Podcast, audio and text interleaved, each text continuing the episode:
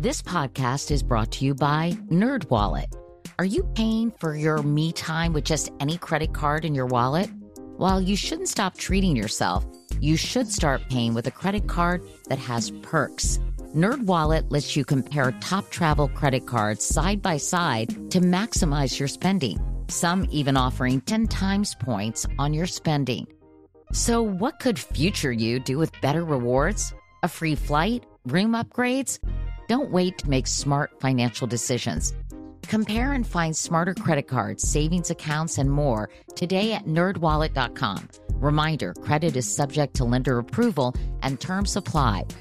NerdWallet, finance smarter. I'm Katya Adler, host of The Global Story. Over the last 25 years, I've covered conflicts in the Middle East, political and economic crises in Europe, drug cartels in Mexico. Now I'm covering the stories behind the news all over the world in conversation with those who break it. Join me Monday to Friday to find out what's happening, why, and what it all means. Follow the global story from the BBC wherever you listen to podcasts.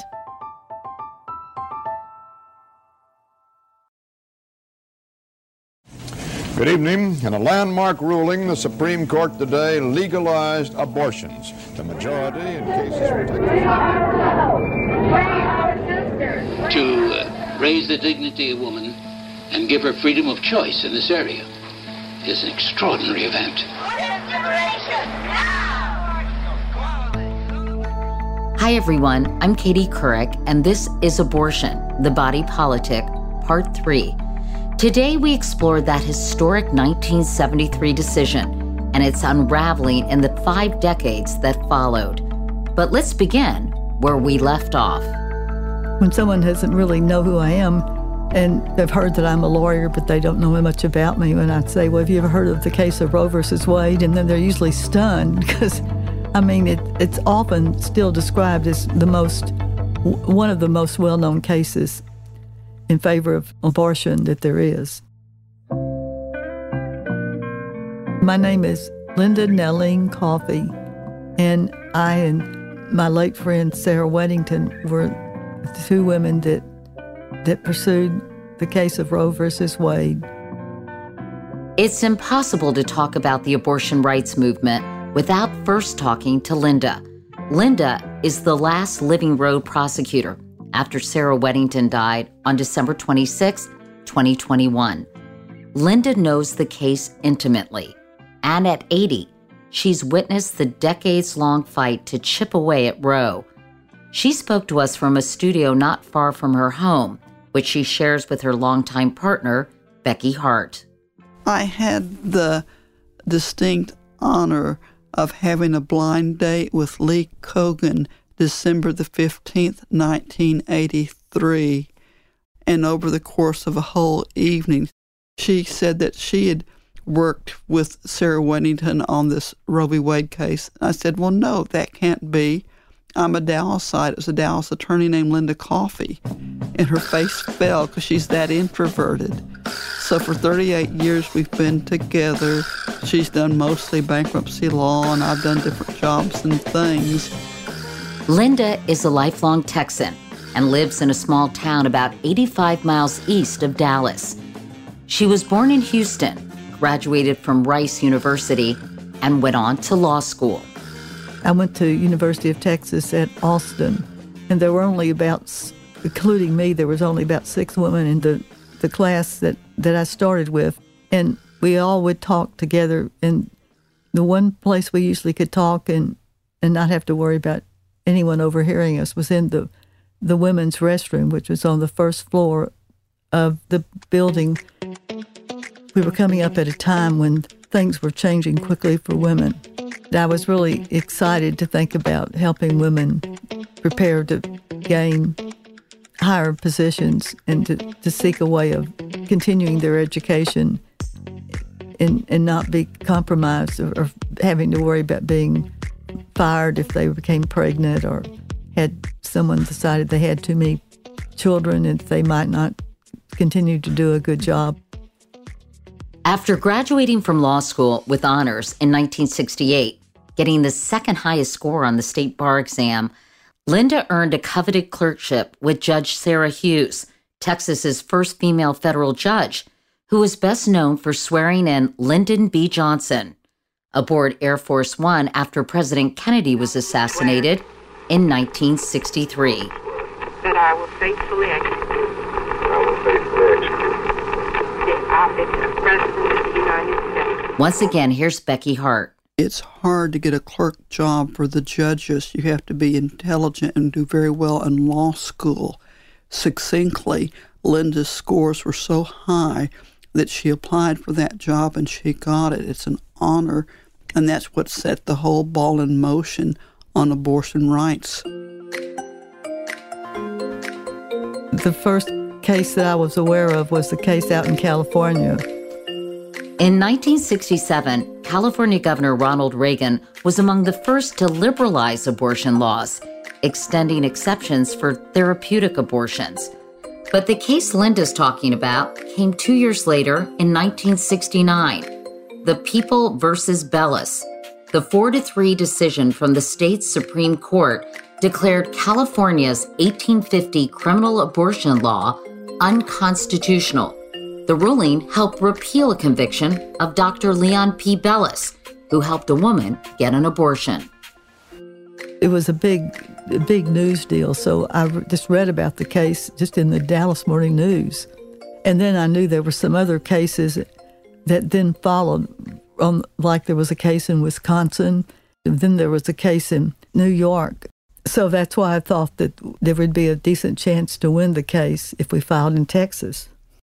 I still kept in contact with some of the, with Sarah Weddington and some of the other women that had, that I knew in my class that had graduated. One of the things I did when I decided that I had a sufficient basis was I wrote to Sarah because I had heard she was ready to file a, a, suit against the Texas abortion law. So I wrote her a letter and to see if she was interested in, in, in joining me in that suit. They teamed up, and on March 3, 1970, Linda filed a suit in Dallas on behalf of their client, Norma McCorvey, using the pseudonym Jane Roe. The hearing before the three judge court in Dallas went, went pretty smoothly. The lower court unanimously ruled in Jane Roe's favor, finding the Texas abortion law unconstitutional because it violated the right to privacy.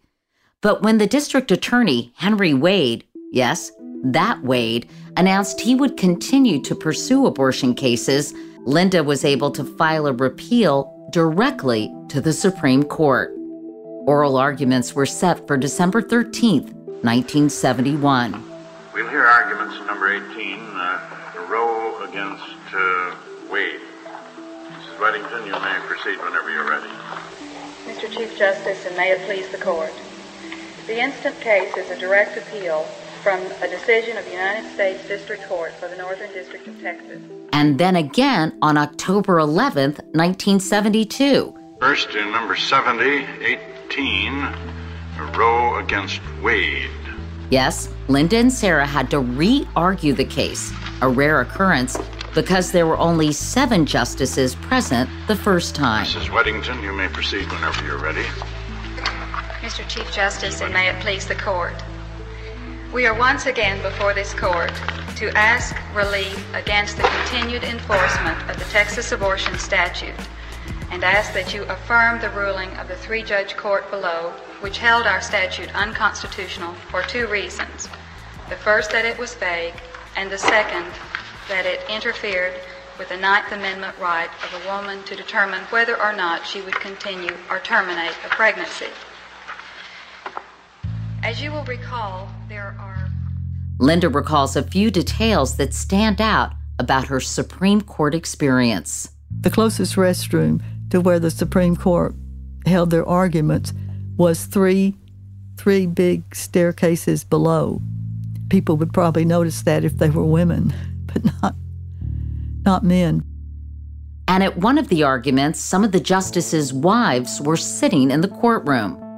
I wouldn't have recognized the wives, but I just heard as we were walking in that several of the wives of the Supreme Court were there. So I just assumed that that probably meant from people that had been around more Supreme Court arguments than I had, that that was probably a good sign that it was considered important by the court.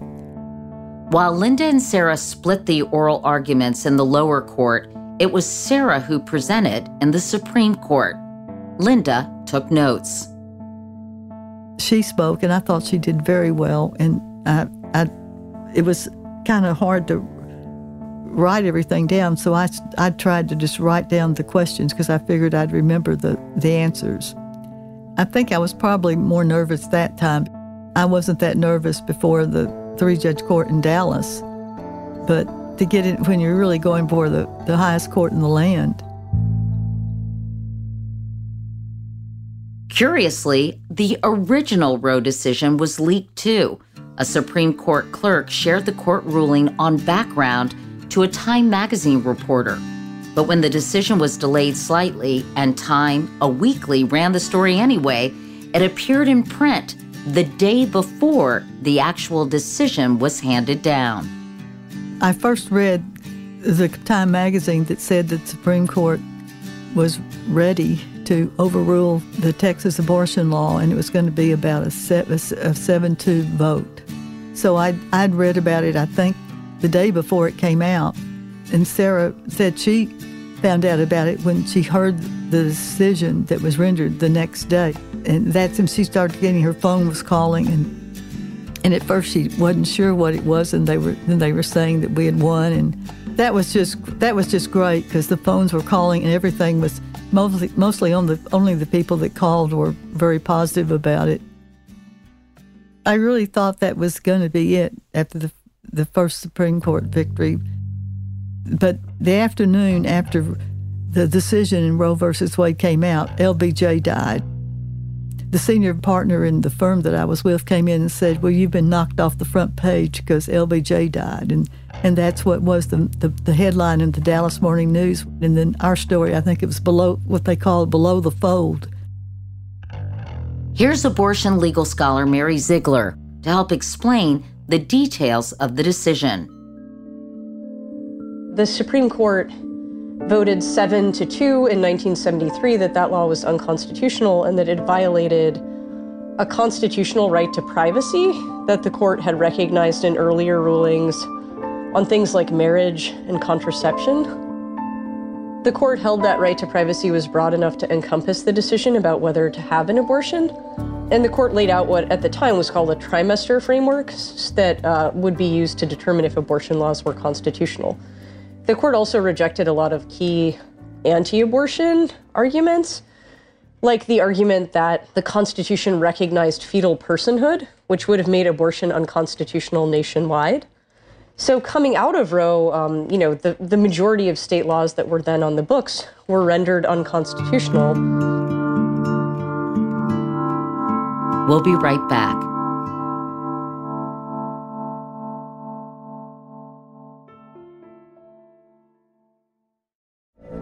From BBC Radio 4, Britain's biggest paranormal podcast is going on a road trip. I thought in that moment, oh my God, we've summoned something from this board. This is Uncanny USA. He says, Somebody's in the house, and I screamed. Listen to Uncanny USA wherever you get your BBC podcasts, if you dare.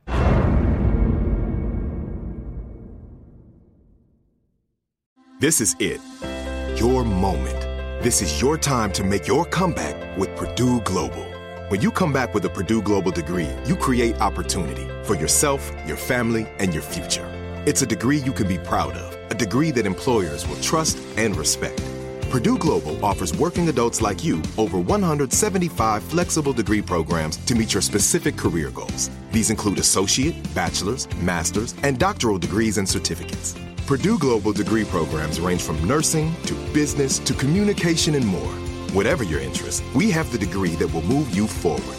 You have the knowledge, you have the experience. Now it's time to get credit for the work you've done and earn the recognition you deserve with Purdue Global, Purdue's online university for working adults. You know you're worth it. We do too. So don't wait another second to get the degree that will take your career to the next level. Start your comeback today at purdueglobal.edu. We are sisters. We are. We are.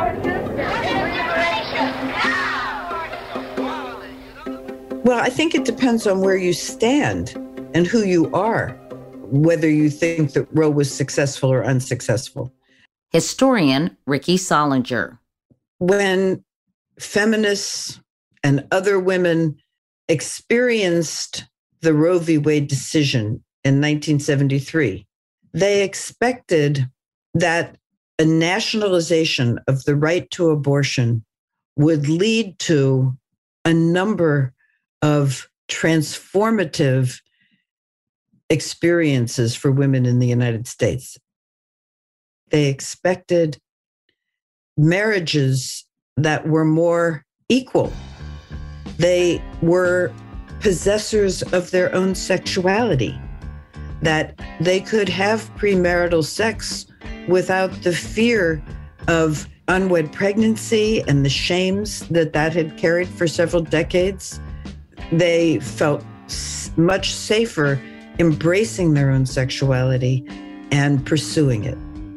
Then, of course, there were the economic expectations that if you can control your fertility, you have a much better chance of being able to pursue the educational programs that you set before yourself, making professional choices, being able to get a job that you can time your maternity according to your professional growth, that you can stay or go, where you can um, be an equal to your husband and also be economically independent, that changes the landscape so profoundly that you're hardly the same person anymore. That that has enormous repercussions for what woman means. Other women have been very clear eyed about the limits of the impact of legalization. As Black women, we knew that Roe was going to be inadequate to protect us from the intersectional oppression. Activist, academic, and one of the founders of the reproductive justice movement, Loretta Ross. The National Council of Negro Women wrote a statement about that in 1973 the, in response to Roe when they talked about how Roe will become just another way to deny Black women our full human rights, our full right to self determination. And the reason we know that or knew that was because there were so many way, other ways that we had already experienced where Black women's parenting and reproductive options were being threatened, like with sterilization abuse. But more egregious and more obvious was that any time Black women became civically active around voting rights or housing rights or trying to fight violence that was happening to them, any of that time, the first thing the government would do would be to threaten to take our children away. you know, and fighting for abortion rights didn't address that. We always knew that even if we had fully funded abortion services that were totally safe and totally accessible, we'd still suffer from a racialized gender oppression that we had to fight. The leaders of reproductive justice point out regularly that abortion has been legal for 50 years, but it, how accessible has it been to women without resources to be adequate consumers. So we know that within two years of Roe, uh, the Congress worked very hard to pass the Hyde Amendment, which by, by the 1977 was complete, which said no federal funding for abortion. The one medical procedure that was singled out to be excluded from federal funding um, under the Medicaid Act. And that meant that poor women were poor choice makers. The pro choice framework assumes that you have choices. It's a marketplace idea when actually the marketplace doesn't work well for people who don't have you know, the, the currency or the privilege of the marketplace. It doesn't. Uh, the same way that the SB8, the Texas abortion ban, is not going to fall most heavily on women with the means to go to another state. It's going to fall most heavily on the people who are trapped, who can't go anywhere. The Norman G. McCorveys of the world, the original Rose, who ironically was from Texas. Loretta understands this all too well. She's the survivor of sexual violence and sterilization. You might recall some of Loretta's story from episode two. At Howard University, while I was a student there, I accepted implantation of the IUD called the Dalkon Shield. In 1973, despite her IUD causing acute pelvic inflammatory disease, a doctor refused to take out the device and her fallopian tubes burst.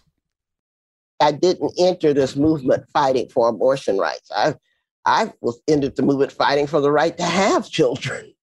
And it wasn't until I got into the work that I saw that they were two sides of the same coin. And it's all about denying women the right to con- to make our own reproductive decisions, whether to have a child or not to have a child.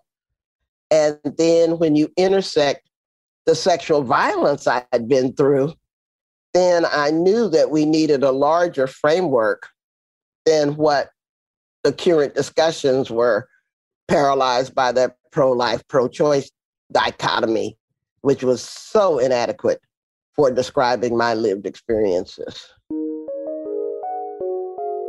And so, how reproductive justice was developed was at a conference organized by the Illinois Pro Choice Alliance in June of 1994 in Chicago. On the first day of the conference, we heard a presentation by a representative of the Clinton administration. Hillary Clinton had been put in charge of the Clinton administration effort to do healthcare reform. But this representative said that they knew it was going to be a fight to get healthcare reform passed the Republicans. And so they conceptualized that if they omitted or at least reduced all references to reproductive health care, that that would increase its chances of passage. There were 12 of us Black women who were at this conference. There might have been even more.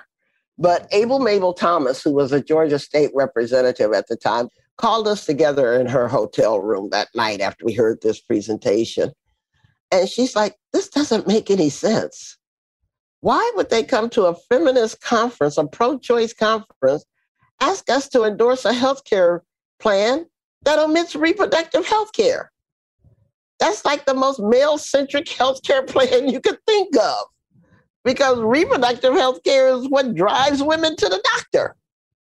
That was the night in which we conceptualized reproductive justice because the other thing that we realized was that we were dissatisfied with how abortion was always isolated from social justice issues. And that isolation wasn't doing us any good or representing what Black women went through. Because anytime a woman is pregnant, oh, well, let's put it this way she doesn't even have to be pregnant. Anytime her period is just late, she has what we call these oh my God conversations. Oh my God, am I pregnant? Oh my God, what am I going to tell my mama? Or what am I going to tell my partner? Or am I going to keep my job? Or can I stay in school? Or do I even have a bedroom to put this child in? So she's got good answers to the oh my God questions. Then she's going to turn an unplanned pregnancy into a wanted child. But if she has bad answers to the oh my God question, she may even turn a planned pregnancy into an abortion. And so, for the pro life movement and the pro choice movement to both start with the pregnancy is starting too far downstream, in our opinion. If you really want to, quote, reduce the need for abortion, really talk about how actual human beings make decisions and address those things that discourage people from becoming parents. And so we splice together social justice and reproductive rights to create the term reproductive justice. We define reproductive justice as the right to have a child, the right not to have a child, and the right to raise your children in safe and healthy environments. And then that was how we articulated it in 1994. But by 2004, a new generation of activists were coming up, uh, Black women in particular, who were arguing that the original three tenets didn't include gender nonconforming and LGBT people.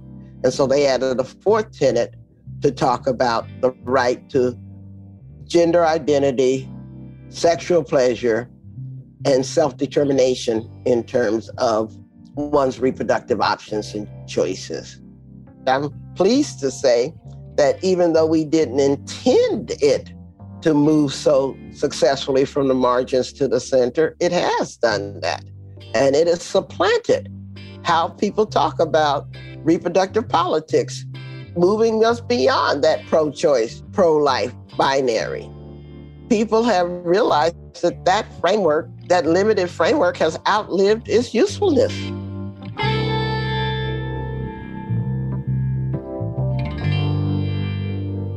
My name is Loretta Lee Wallace, and I am a organizer based in Oakland, California. And I um, work with our statewide abortion fund here in California called Access Reproductive Justice. So, my first abortion, the pregnancy test came back positive, and before I could even get off the toilet with the pregnancy test in my hand, I had messaged one of my friends who I knew was very active in the repro space and was also on the board of our abortion fund back home, who was also like my supervisor at the time at the reproductive justice org that I was working with. Um, I was like, hey, I'm pregnant, don't want to be, what do I do? like verbatim. And she was like, perfect, you came to the right place. We'll get you squared away. Like, what do you need? And I'm like, I can't afford an abortion first and foremost. I was a Medicaid recipient. And we know because of the, the Hyde Amendment that you can't Medicaid recipients can't you know use their Medicaid to provide uh, to cover abortion costs. I was also a full time student at the time, a couple years emancipated from the foster care system, so I was essentially like on my own. Um, and I had messaged her and asked her like I I don't know what, I don't really know what I need right now, um, but I just need the money. Um, so I was able to pledge maybe like $100 to my abortion at the time, but that was all I could do, and the abortion fund covered the rest. But as I was in the clinic, I um, was like watching a bunch of news coverage around the murders of Breonna Taylor and Ahmaud Arbery. As I'm sitting in this abortion clinic, as I'm also thinking like, I hope I don't get COVID, and also as my support people can't come in with me to the clinic because of COVID. So I'm like sitting here in this clinic for like I had like three appointments, like two and a half, three hours at a time. Um, if that like peak COVID. Um, so I was able to get my abortion medication, but I had my appointment on a Friday. And because the clinic wasn't open on Saturday or Sunday, and there's that 24 hour waiting period, even though I had had the, um, my ultrasound and like everything was good to go, I had to wait until that following Monday to then get my medication. But then I had to wait another two and a half hours after the doctor got done seeing everybody to just to get my medication.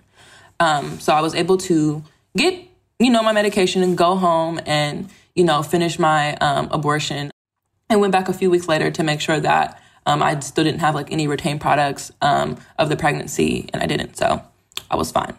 Um, but I did like did cartwheels outside of the abortion clinic. Was so happy that it was finally over because I knew immediately when I was pregnant that I wanted to have an abortion. There was also no shame in it. I was actually also very empowered that for like the first time in my life and realizing, you know, that this is a decision that I'm making for me. And historically, you know, black women and femmes have not been able to make their own reproductive decisions. And also as someone who's essentially been a ward of the state, you know, being owned, you know, by the state as a foster, uh, as a foster care youth, it made all the difference for me because I'm like, wow, this is like one of the biggest decisions for me um, in my life that I'm going going to make or to not make, right? Regardless of what happens, is going to impact the trajectory of my life forever. So being able to to make that decision as a black person, first and foremost, um, and also for myself, made all the difference for me. When we come back, how abortion got politicized.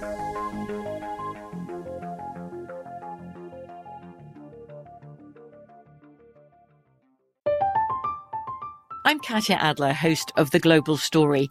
Over the last 25 years, I've covered conflicts in the Middle East, political and economic crises in Europe, drug cartels in Mexico. Now I'm covering the stories behind the news all over the world in conversation with those who break it. Join me Monday to Friday to find out what's happening, why, and what it all means. Follow the global story from the BBC wherever you listen to podcasts. This is it. Your moment. This is your time to make your comeback with Purdue Global. When you come back with a Purdue Global degree, you create opportunity for yourself, your family, and your future. It's a degree you can be proud of, a degree that employers will trust and respect. Purdue Global offers working adults like you over 175 flexible degree programs to meet your specific career goals. These include associate, bachelor's, master's, and doctoral degrees and certificates. Purdue Global degree programs range from nursing to business to communication and more. Whatever your interest, we have the degree that will move you forward.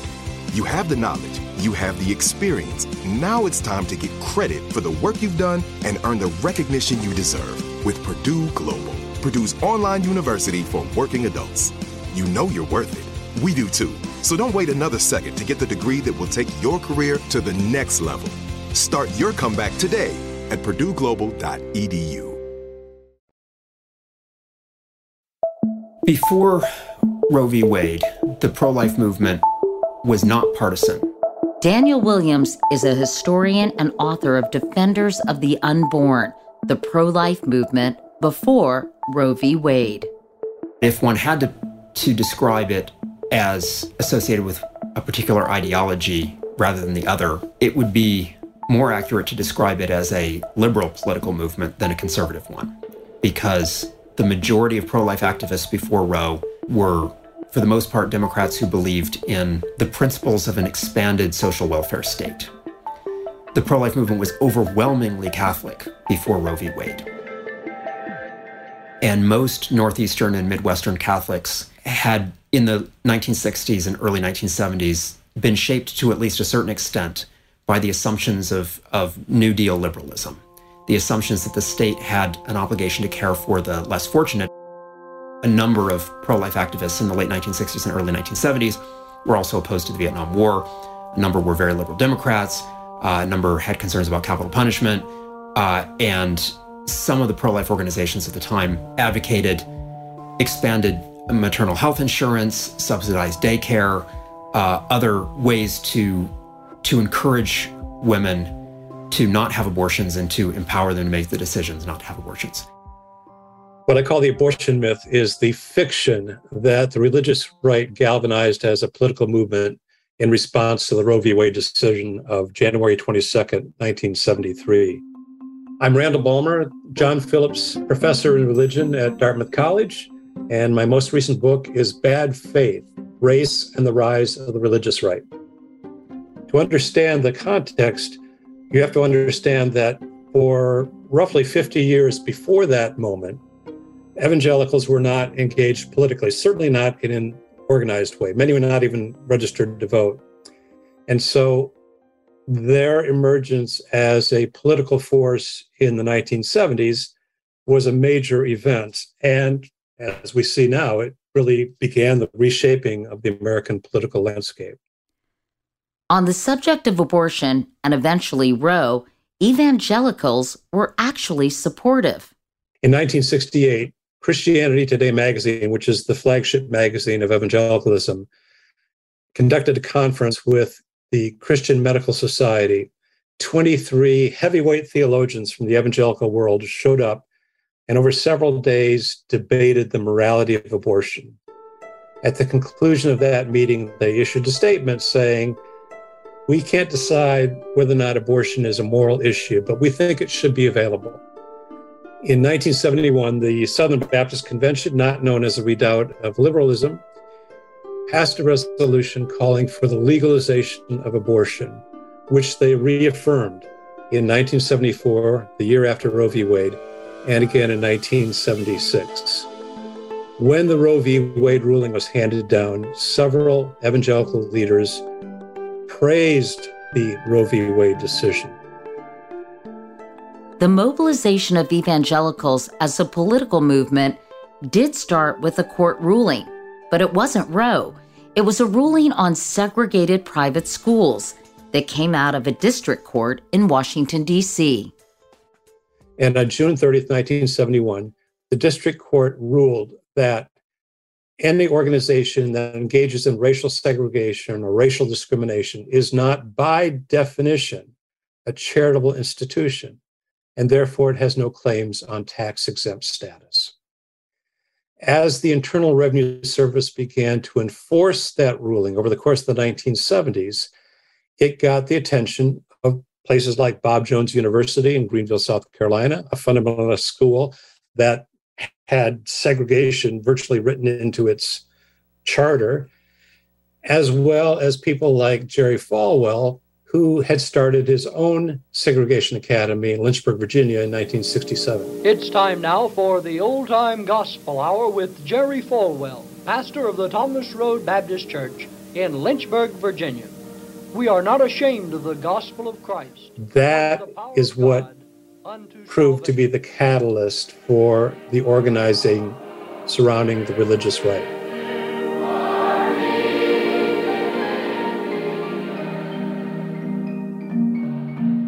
So, how did the evangelical movement go from supporting school segregation to the powerful conservative force in American politics that it is today?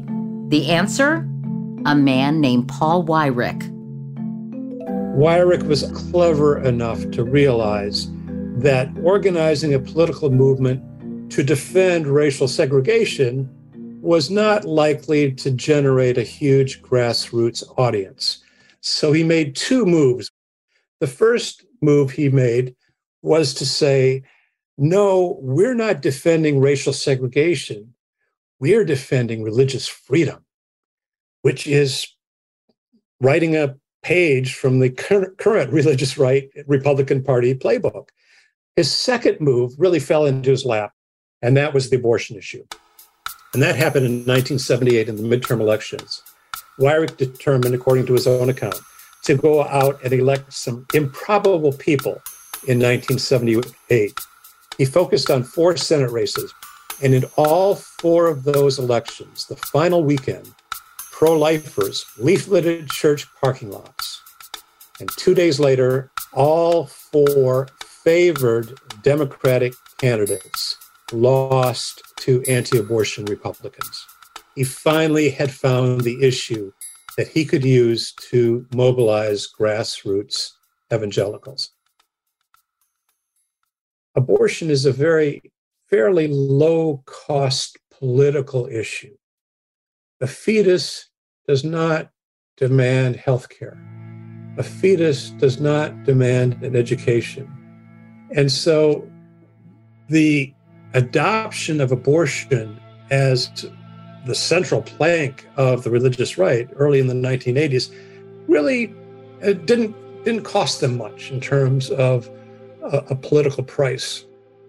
In the 1976 presidential election, evangelicals voted for one of their own, Jimmy Carter, a proud born again Christian. But ahead of the 1980 election, evangelical leaders openly targeted the Democrat and sought to find a candidate who would do more for their cause.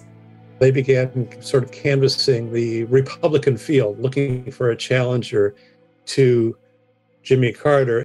And finally, of course, they settled on Ronald Reagan, an unlikely choice because here you had uh, governor of California, Hollywood actor. Um, Hollywood was not exactly known as a province of piety to many evangelicals, and somebody who had been divorced and remarried, who in 1967 had signed into law the most liberal abortion bill in the country. And uh, nevertheless, the religious right decided that Reagan was going to be their political messiah in 1980. I came across a memorandum from within the Reagan Bush campaign, and I don't remember the precise date, but I believe it was September of 1980. And the internal memorandum said, We're in trouble here. Uh, we're not pulling away from Carter. We have to somehow rejig our message.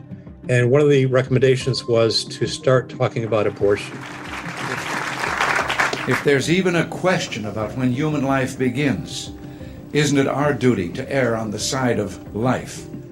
We must not rest, and I pledge to you that I will not rest until a human life amendment becomes a part of our Constitution. With a so called pro life president in the White House, thanks to his evangelical base, the anti abortion movement gets to work. Once again, legal scholar Mary Ziegler. Initially, the anti abortion movement focused its attentions on a constitutional amendment that would have not just overturned Roe, but banned abortion coast to coast. By the early 80s, it was becoming increasingly clear that that just wasn't going to happen. So then the movement kind of changed its focus, and its inspiration in part came from a 1983 Supreme Court decision where Ronald Reagan's first nominee, Sandra Day O'Connor, writes this dissent, essentially suggesting that Roe doesn't make a lot of sense. And so the anti abortion movement looks at this dissent and says, you know, if more people like Sandra Day O'Connor are on the court, we might not be able to get abortion banned nationwide, but we could at least get Roe overturned. For groups like the National Right to Life Committee, overturning Roe v. Wade has become the holy grail, has, has become Uh, the raison d'etre of the pro life movement, which it never originally was. Again, Daniel Williams. And once the strategy shifted to that as the goal, then it became very difficult for any pro life activist to imagine supporting Democratic presidents or Democratic senators who would not want to see the Supreme Court shifted to the right on this particular issue. And similarly, with the Republican Party, it became more and more difficult for most pro choice Republicans who cared strongly about the issue to imagine staying in a party that was moving so decisively toward making Roe a thing of the past. If the goal is to appoint particular Supreme Court justices, then the situation that we're in today is one where Republican presidents are going to make sure that the justice that they appoint is going to likely vote to overturn Roe. And Democratic presidents, on the other hand, are always going to try to appoint a justice who supports abortion rights, who, who wants to leave the parameters of Roe intact. It was not clear until the early 1990s, at least, that Supreme Court appointments would decide the fate of Roe. The Supreme Court, it's what it's all about. The justices that I'm going to appoint will be pro life, they will have a conservative bent. Uh, I think the case that uh, most people are thinking about right now, and the case that every nominee gets asked about, Roe v. Wade, can you tell me whether Roe was decided correctly?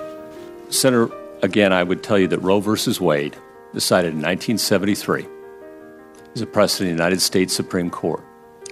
It has been reaffirmed. Well, as a general proposition, I understand the importance of the precedent set forth in Roe v. Wade. But again, I can't pre commit or say, yes, I'm going in with some agenda because I'm not. I don't have any agenda. I have no agenda to try to overrule Casey. Um, I have an agenda to stick to the rule of law and decide cases as they come. We'll be right back.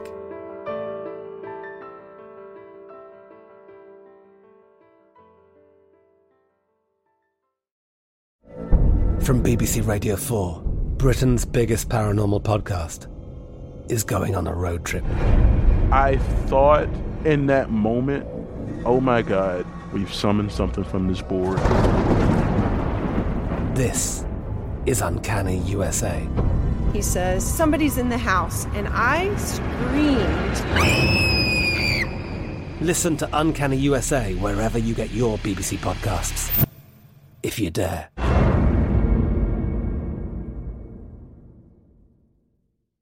This is it.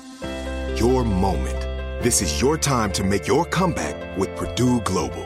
When you come back with a Purdue Global degree, you create opportunity for yourself, your family, and your future. It's a degree you can be proud of, a degree that employers will trust and respect. Purdue Global offers working adults like you over 175 flexible degree programs to meet your specific career goals. These include associate, bachelor's, master's, and doctoral degrees and certificates. Purdue Global degree programs range from nursing to business to communication and more.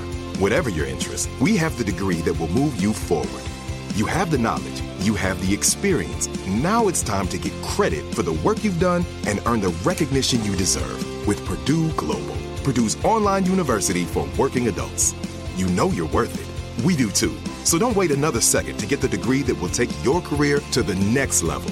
Start your comeback today at purdueglobal.edu. Even if evangelicals didn't rally around the anti abortion movement until the late 1970s, the anti agitation started almost immediately after Roe. Here's sociologist Carol Joffe. Roe versus Wade was um, decided in January 1973. Literally four days later in Congress, um, there was a resolution introduced, the so called Church Amendment, named after uh, Senator Frank Church, uh, saying that no entity would lose any funds if they refused to perform abortion. So it was clear to me that this was going to be an issue that was very divisive. They called me and they said, Would you be willing to help us start uh, an outpatient abortion clinic in Boulder? And I said, Yes, I think that would be an important thing to do because I thought that it would mean implementing the Roe versus Wade decision which wouldn't mean anything unless doctors were doing abortions. Dr. Warren Hern is a physician and director of the Boulder Abortion Clinic in Boulder, Colorado. He specializes in abortions that are harder to get, the ones later in pregnancy. He's been doing this work for more than 50 years. I thought I would do this for a year or two, then go back to school. I helped start this clinic. I was the founding medical director. I set up the clinic I got the instruments and the equipment. I wrote the protocols. I de- de- devised the whole system. And then I was performing all the abortions there. And by the end of that first year, uh, it was clear to me that, that performing abortions was the most important thing that I could do in my medical career.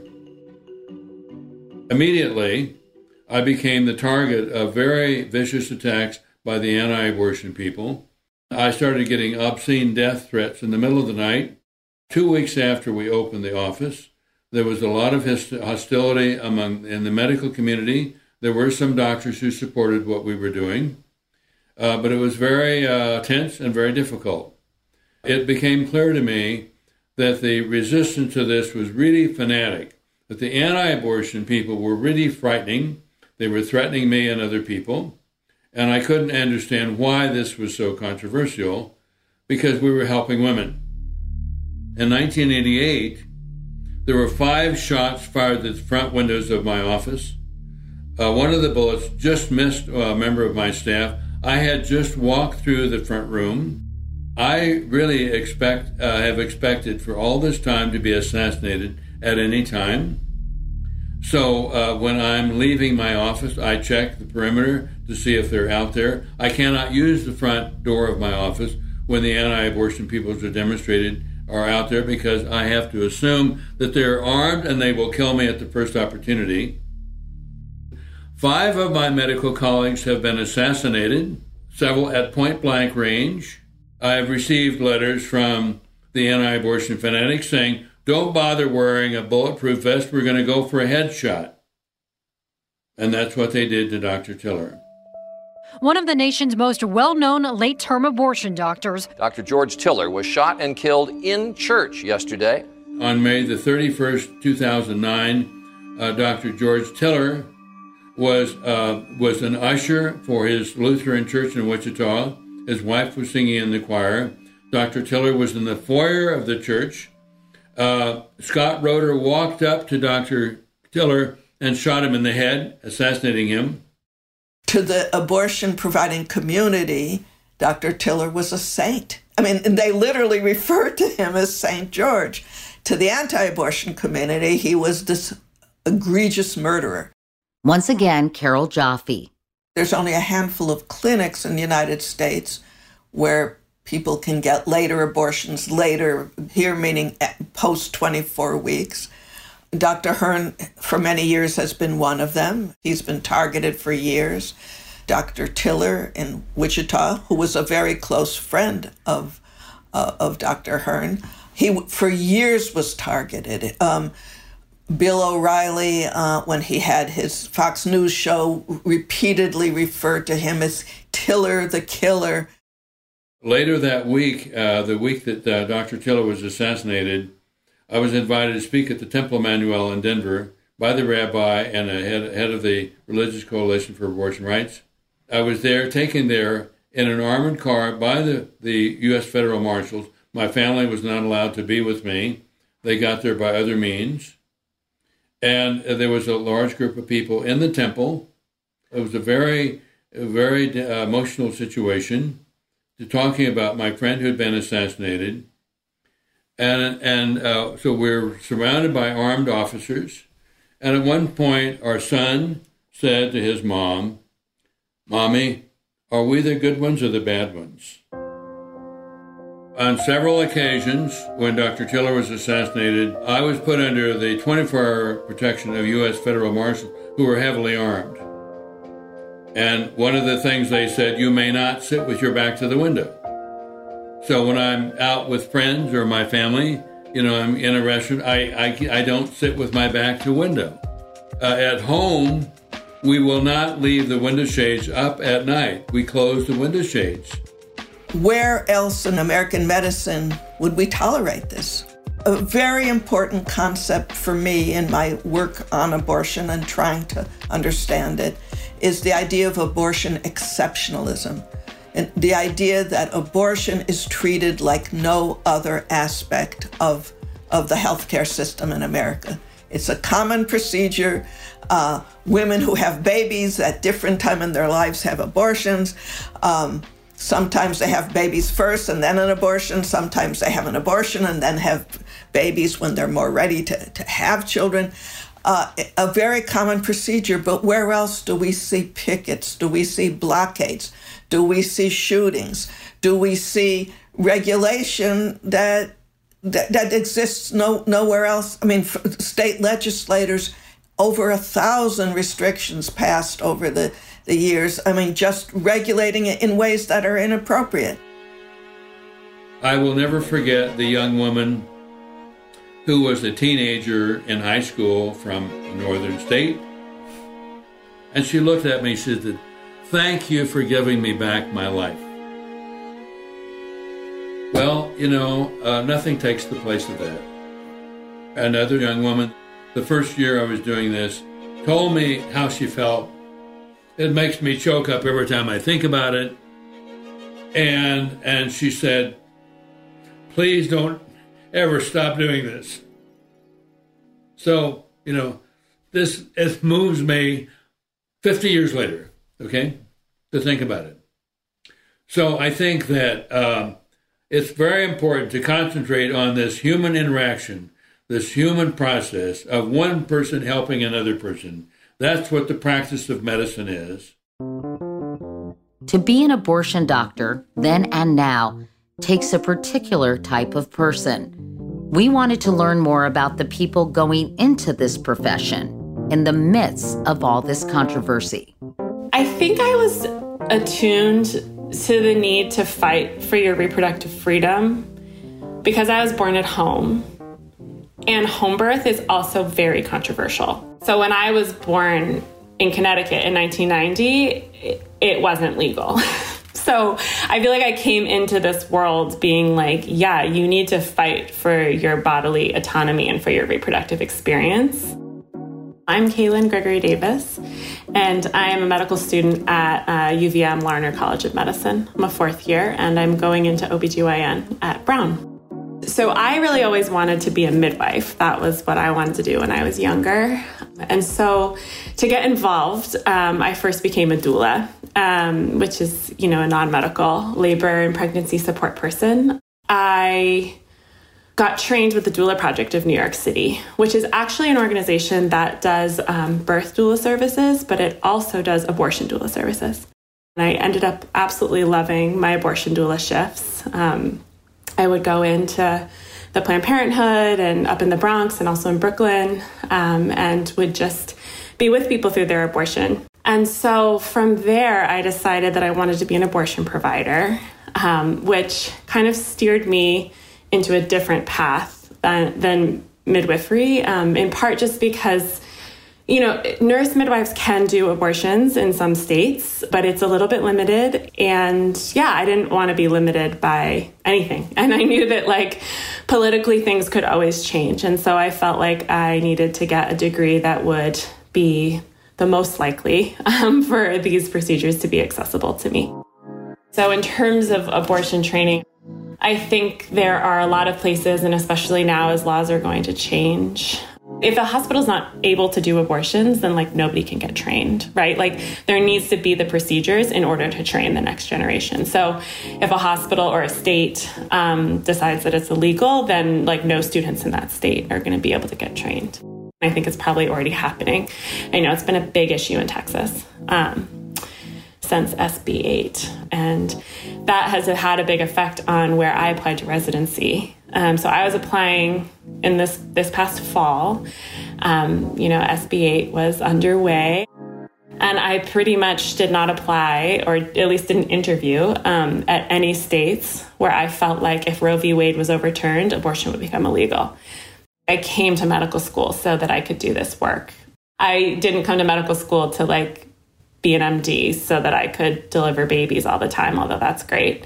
Um, and so I have had the thought, like, oh my gosh, what if this becomes like entirely illegal? And then I went to medical school and can't do the thing that I wanted to do. Um, and so that feels really kind of like an uncertain future. Um, but it also just inspires me to like do everything I can to keep this accessible and also to get all the training that I can get.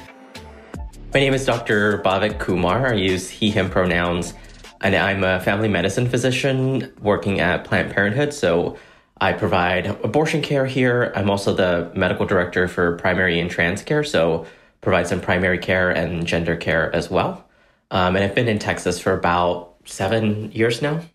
For me, growing up in Corsicana, uh, being we were undocumented at the time, and then uh, being you know brown skinned, gay, and then experiencing 9/11 uh, in that town and the over racism and really recognizing what life is like for people like me compared to other people.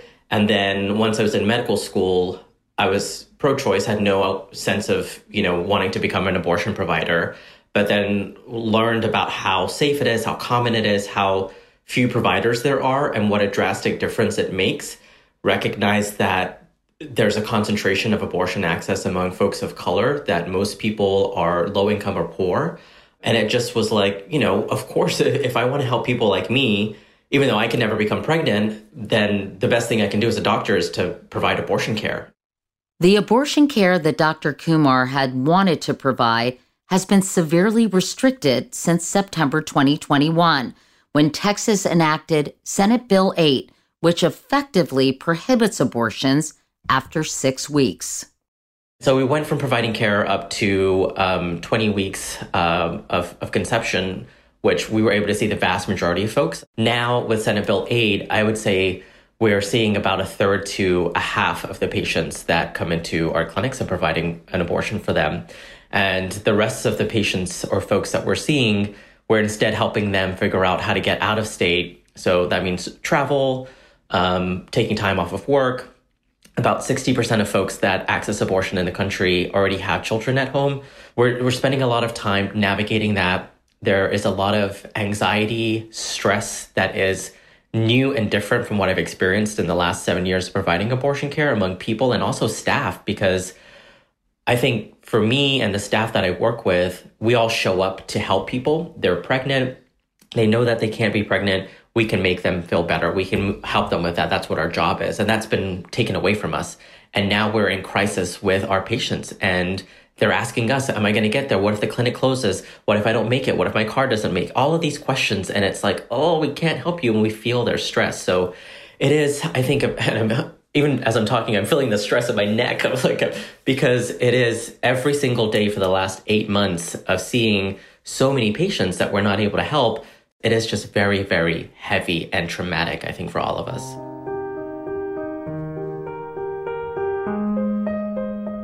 So last summer, my husband and I found out we were pregnant with our first child. Um, and after being cautiously optimistic through the first trimester, doing a variety of testing and sonograms, we believed we were in the clear and began to share the news with our friends and our family.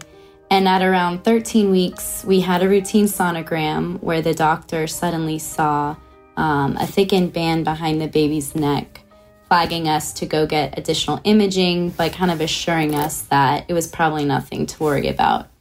A week later, the fetal medicine sonographer was able to get a clear picture and see a variety of health issues with our baby. And following that sonogram, we went and sat in this room and heard a group of doctors and geneticists explain the findings and let us know that it was unlikely that our baby would survive past birth. And their recommendation was to do a CVS test that day to try to define what exactly it was, which they were thinking was likely chromosomal. And unfortunately, the results of this test can take weeks to get back. So we went home that day knowing that our pregnancy likely would need to be terminated, but with no real clear answer on when we would know exactly what was causing the issue. So, over the next several days, we deliberated over what to do. And with something like medical termination, the doctor cannot explicitly tell you what to do. But with nothing but the sonogram findings, that's all we really had to go off of.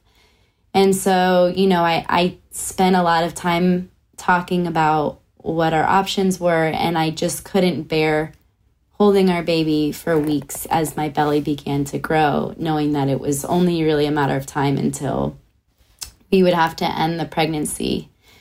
And so we ultimately decided to end the pregnancy with a D&E uh, procedure, which is um, a surgery that's done when you're in your second trimester. So it's a little bit more involved. And so as soon as we made the decision, it quickly became very cut and dry um, and it was it was pretty void of emotional support uh, from that point on. And my doctor, or the doctor who was performing the surgery, actually had to meet with me um, to confirm that I understood what this decision meant um, and that this was something that I wanted to do. Um, which, you know, obviously, this was the furthest thing from what I wanted to do. I was given medicine a few hours in advance of the surgery to begin the process. And as I drove to the hospital with my husband, I, you know, started to experience tremendous physical pain as the process slowly was starting. And prior to the surgery, as I lied in the hospital bed, waiting to be wheeled off, I was asked countless times what I was there for, forcing me to repeat over and over that I was there for D&E to end my pregnancy the physical and emotional pain of this day, these weeks, and the pain that I continue to carry from this experience will stay with me forever. And they continue to have lasting impacts on so many parts of my life. And so I just think that until you've gone through something like this, you can't not imagine the trauma and sadness of these moments that I'm describing. Um, and you know, this was such a isolating experience, um, more than I ever imagined it would be. Yet, the more I speak about it, the more I realize how I'm not alone. Um, as I've shared my stories or looked for support, I have found people that have gone through what I've gone through and realized that while we are a very small percentage, um, there is a community of us out there I wanted and I still want nothing more than to have a baby. And so terminating this pregnancy was the hardest decision of my life. And it was not something I could have ever imagined or wanted. And I feel thankful that I live in a city where I did have access to incredible health care that would allow me and only me to ultimately make this decision.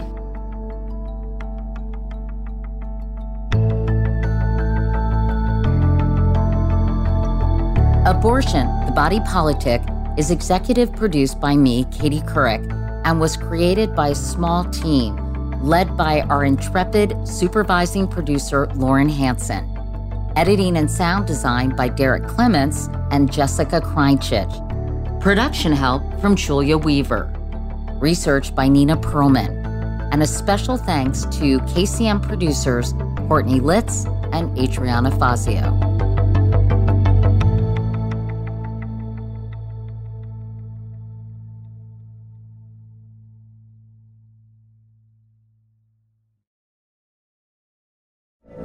From BBC Radio 4, Britain's biggest paranormal podcast is going on a road trip.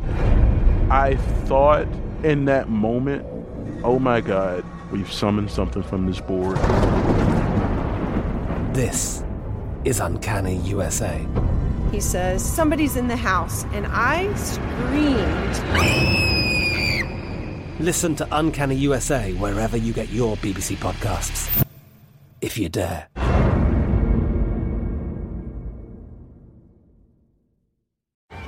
Hey guys, you know what this playground could use? A wine country, huh? A redwood forest would be cool. Ski slopes! Wait! Did we just invent California?